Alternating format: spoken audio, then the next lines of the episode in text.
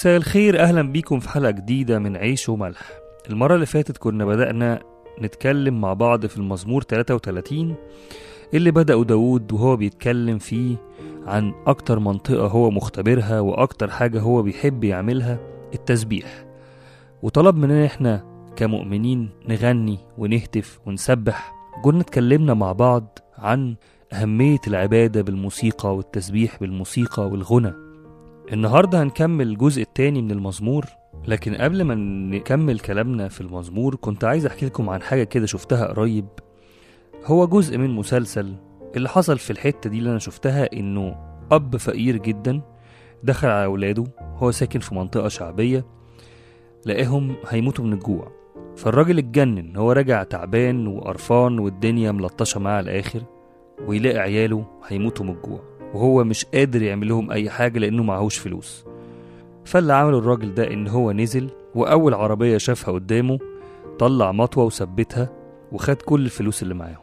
هي دي الحاجة اللي هو قدر إن هو يعملها لعياله لأنه كان أكتر إحساس شله في حياته ومضايقه إنه مش قادر يعمل لعياله حاجة. بغض النظر عن اللي عمله ده غلط تماما وهيوديه في داهية لكن اللي أنا كنت عايز أشارككم بيه إنه إنك تحس إن أبوك قادر إن هو يعمل لك حاجة ده إحساس في منتهى القوة والروعة.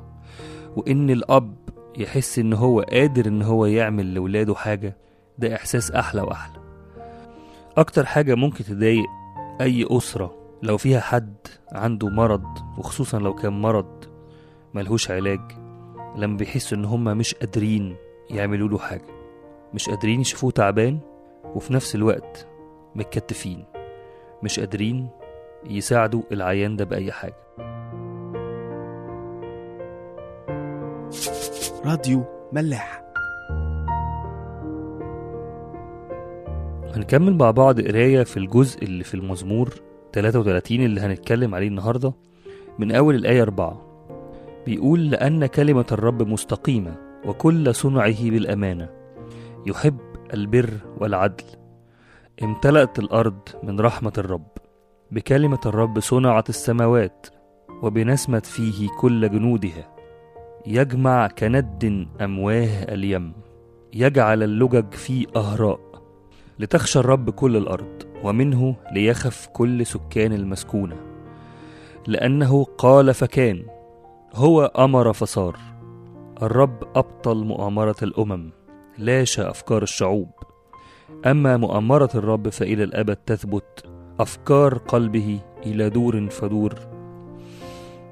في الجزء ده من الآيات داود بيعدد صفات حلوة جدا في ربنا اللي هو في الجزء الأولاني طلب مننا ومن كل المؤمنين إن هم يسبحوه ويحمدوه ويغنوا ليه أغنية جديدة. ليه بقى نعمل كده؟ ليه نسبحه؟ لأنه كذا وكذا وكذا ويعدد صفاته لأنه بيحب البر والعدل لأن كل وصاياه مستقيمة لأنه رحيم امتلأت الأرض من رحمة الرب ولأنه أمين وكل صنعه بالأمانة. لكن مش بس كده كمان لأنه قادر على كل شيء. فبيقول في الآية 6 بكلمة الرب صنعت السماوات وبنسمة فيه كل جنودها. فيه يعني فمه يعني هو اللي خالق الدنيا كلها هو اللي خالق السماوات وهو اللي خالق البشر هو اللي خالق كل شيء كل الطبيعة. بيقول في الآية سبعة كمان يجمع كند أمواه اليم ويجعل اللجج في أهراء. الآية دي كلامها صعب لكن تفسيرها في منتهى الروعة. يعني إيه كند؟ ند يعني كومة. وأمواه أمواه دي جمع مياه. فهو بيقول يجمع كند أمواه اليم. اليم يعني البحر. معنى الجملة دي يعني هو بيقول إن ربنا بيحط المية أو جمع مية يعني المياه الكثيرة بيحطها في أكوام يعني ما معناه بيحط كل كومة في مكانها. والجزء التاني بيقول ويجعل اللجج في أهراء. اللجج يعني الأمواج وأهراء يعني مخازن. يعني بيحط الأمواج في مخازن يعني في مكان مقفول. معنى الآية على بعضها أكن داود عاوز يقول لنا إنه المية اللي أنتوا شايفينها في العالم ده كله في الكوكب ده كله اللي حاططها في مكانها ومش مخليها تتعدى حدودها هو ربنا. وده دليل على قمة القدرة. إنه في سؤال كده مستتر مين يا جماعة اللي حاطط الحاجات دي كلها في مكانها؟ مين اللي مش مخلي الجبل يدخل ينط جوه المية أو المية تغطي الأرض كلها وتطغى وتدوس على كل البشرية أو على كل الطبيعة والكائنات؟ مين اللي حاطط حدود للمية بالذات وحاطط كل كومة في مكانها غير ربنا. هنا داود في الآيات دي واللي قبلها بيعظم قوي من قدرة ربنا. بيتكلم قد إيه هو قدير قد إيه هو قادر على كل شيء وهو ضابط كل شيء والمتحكم في كل شيء. لكن اللي عجبني قوي كمان إنه مش بس بيتكلم عن قدرة ربنا لكن قبل ما يتكلم عن قدرته اللي ملهاش حدود اتكلم عن حلاوته وصفاته الحلوة إنه حقاني وإنه أمين وإنه عادل وإنه بيحب البر وإنه رحيم وبيحب كل البشر. وبالتالي اللي فيه الصفات دي وفي نفس الوقت هو القادر على كل شيء هو ده اللي أنت تقدر تثق فيه إن هو يقود حياتك وإن هو يدبر خطة حياتك. هو ده اللي أنت تقدر تثق في حكمته هو ده اللي أنت تقدر تثق في رأيه لما تطلب رأيه في موضوع أو تطلب حكمته وقيادته أو استشارته تقدر إن أنت تثق فيها لأنه في صفات دي. في سفر أشعياء الإصحاح التاسع الآية رقم ستة آية مشهورة جدا. في نبوءة عن المسيح بيقول أشعياء لأنه يولد لنا ولدا ونعطى ابنا وتكون الرياسة على كتفه ويدعى اسمه عجيبا مشيرا إلها قديرا أبا أبديا رئيس السلام. بيقول عجيبا مشيرا. مشيرا يعني بيشيرك بيديك استشارة. تقدر انت تاخد رأيه. في الإنجليزي الترجمة الإنجليزي عجيبا مشيرا دي wonderful counselor.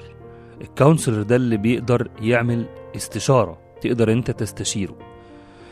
وهنا جاب أشعياء بحكمة الروح القدس إنه جاب كلمة عجيبا مشيرا wonderful counselor قبل إلها قديرا.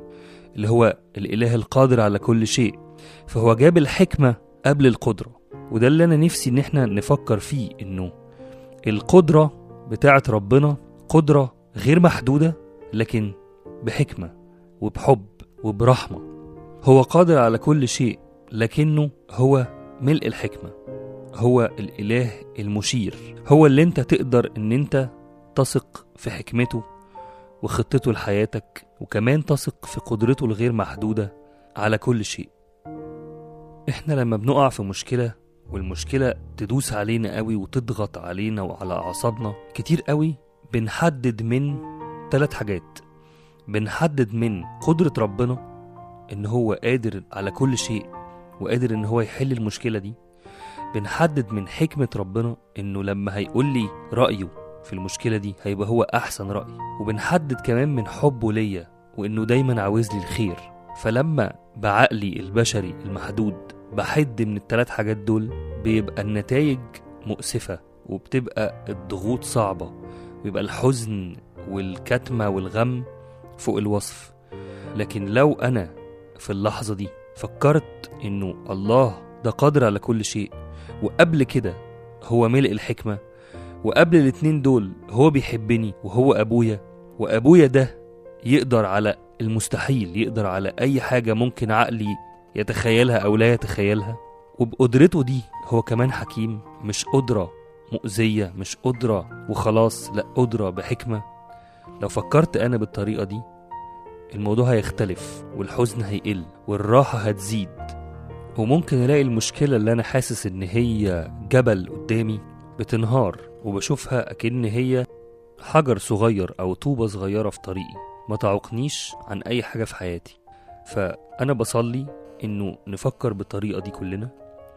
دايما في وسط المشكلة ما نبصش لتحت نبص لفوق. فنشوف الحكمة ونشوف القدرة ونشوف المحبة العظيمة الأبوية الحقيقية اللي ربنا مديها لنا. ولما هشوف الأمور بالطريقة دي وهشوف الحاجات دي بوضوح هقدر بسهولة أنفذ الطلب اللي داود طلبه في أول المزمور ده إني أسبح وإني أغني لربنا وأحمده بأغنية جديدة. هسيبكم مع ترنيمة وقت لما تكون صعابي نسمع كلامها الجميل نركز فيه كويس قوي وأشوفكم الحلقة اللي جاية.